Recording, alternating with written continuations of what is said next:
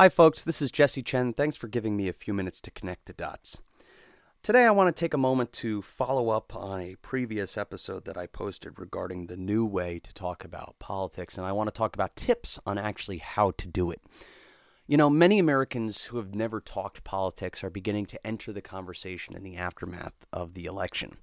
You may be one of these people, or you may talk to one of these people. Either way, to be effective, you don't want to talk the way that people on TV talk, which is too often how people um, emulate and learn their current way of talking politics. They talk about it in Super Bowl, football, our team, their team mindset, looking to debate, looking to try to zing someone.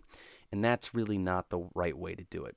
Um, the objective of political conversation is to learn about different perspectives and influence other people's perspective. It's not to win, it's not to zing with a gotcha right? This is where most people make their first mistake. Um, so, really, what you want to do is you want to reframe your mind. First, understand that political conversation should not be a debate, it should be an exploration of different perspectives. You're not sparring with your partner, you're holding each other by the hand and dancing and exploring your way forward together. Start by listening and asking these genuine questions because too often you take the debate mindset and that leads to abrasiveness and confrontation and doesn't get through. You also want to avoid the urge to react. We can't influence others if we don't listen to understand first. In order to do that, we need to avoid reacting emotionally or logically. I'll get to that, or morally for, mat- uh, for that matter. And I'll get to that in a moment. To get angry or to throw data at people causes walls to go up. And when that happens, we can't gain or influence perspective. It's not easy, but strive to compartmentalize the input when you hear it so you can figure out how to better understand. Try to avoid judgment, try to avoid reacting immediately. Let the other person speak. And one of the tools on which you can do this is leveraging the, the, the, the phrase yes and instead of no but.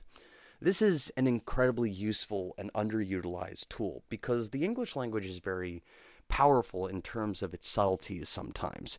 Um, in other areas, it's incredibly lacking in its subtleties. But the word but creates a sense of of of of diversion, right? It's it's about to go a different direction than what the per, than what was said beforehand, right? That's where you use but instead of and. And connects to ideas but says no these are different and every perspective itself is valid even if that perspective is incomplete based on incorrect assumptions or information or even based on different values but the perspective itself is something that your head as a brain as a processing uh, unit needs to remember every perspective itself is valid and that's how you build a greater understanding and, and become a better influencer using yes and recognizes the complexity of our issues and using no but implicitly rejects the validity of alternate perspectives. So when you say no but, it rejects the other person's perspective at a subconscious level and perpetuates a subtle confrontation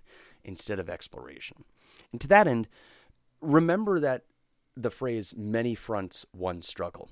As a species, as a society, as individual people, there are so many issues and within every issue, there's many problems. And within every problem, there's many perspectives. Every person's perspective must be included and incorporated, even if it's built on those falsehoods. As they help us understand how others see the world, it, will, it, beco- it becomes uh, more critical to helping us become better influencers. We all have different battles we're facing in our day to day lives, and that is part of our collective human experience it's important to not reject perspectives or react to them. Again, that's how we exit the exploration mindset and enter an abrasive confrontational mindset, intentionally or not. And that is not effective. And to that end, appreciate that everyone has different priorities. Some prioritizing safety over adventure is the difference between bungee jumping and skydiving and watching your friends do it, right?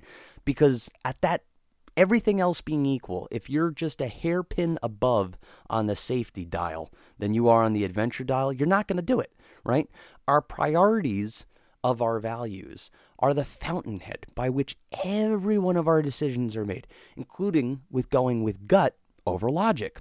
Some people think that issue X is more important than issue Y or that solution A is a higher priority than solution B. Our goal is to understand why they think that, right? And again, everyone is at a different stage of their own political revolution and evolution. So practice some patience and focus on listening to others first. No one else in the world has lived in your shoes. No one else in the world has lived in their shoes. Our lives are a collection of experiences which create perspectives. Understanding each other's perspectives is how we grow and how we get to understand the root causes of our problems. Avoid being top down in how you communicate. This comes back to this notion of talking at people. No one wants to be talked down to. People need personal, physical, digital, spiritual, intellectual space. We must give each other that space and have the maturity to accept that you may be the only person giving space in the conversation. Sometimes they're not going to give you that space, and that's okay because that's how we help make people feel heard, and that trusting relationship gives you more credibility to build influence later on. Avoid solutioning it's better to talk about the politics um, and build a shared understanding of different perspectives of the problem than it is to talk about the solutions, right? Um, the solutions is where we get into a little bit of a problem because we get close to the debate mindset, right? We start picking it apart. And that's not really what we need to be doing. We need to be talking about how we build a better understanding of the underlying issues and the multiple perspectives that exist. Spend more time, and this is so important, spend more time talking to those who you disagree with. In order to keep a balanced perspective, you actually want to find and engage the people you don't agree with instead of talking only to the people you do agree with. Don't react emotionally, though. One of the ways that you can respond to people when you have taken the time to listen to them is using the phrase, I used to think that too, as long as it's true, of course, and then you learned X. You don't want to insult someone or patronize them with knowledge. You soften the blow by practicing a little humility. I used to think that too. Helps us break through and past the ego barrier. It's a method by which we can avoid the our team, their team mindset um, that is constantly taking over all these discussions. And finally, share stories the goal is to create revelations. Avoid zingers and attacks. They really aren't effective. Instead, when you have understood the person's perspective by listening first, share a story that counters and addresses one part of their narrative to try to influence them. For example, my buddy went to Alaska recently and met with the Inuit indigenous people. And he's a big hunter, and he was telling me about how they're allowed to hunt whale using cultural methods, which involves kayaks and going out in you know, little canoes with like you know spears and taking down whales, which is just incredible. Um, but he said apparently the ice is melting and making it harder for them to get their canoes out to the point in the water where the whales are likely to swim by, since they don't swim by the actual you know landmass the, sh- the by the shore. That little story right there is a way of talking about climate change, right? And it's a it's a story that you can leverage to speak to how climate change isn't, you know, resulting in, you know, increased snowfall or, you know, decreased temperature, whatever the thing is, that's a story. It's an example, right? You may not agree with it, right? That's not the point. The point is that that's a story that you can use that helps to change a part of their narrative. This is how we make progress as a society. We have to get out of the our team versus their team mindset that keeps us in the same old bubbles, in the same old echo chambers, with the same old limited perspectives. We need to make space for different perspectives. Okay. And leadership has the role to help create that space instead of just saying, trust us, right? And so, in that case, when we're talking about politics, we need to focus on communicating to understand what these things mean to different people and reserve judgment and reaction for later, if at all. Of course, there are very different ideas to the challenge we face, but to solve these challenges, we must have a conversation first. Good luck. It's an exploration.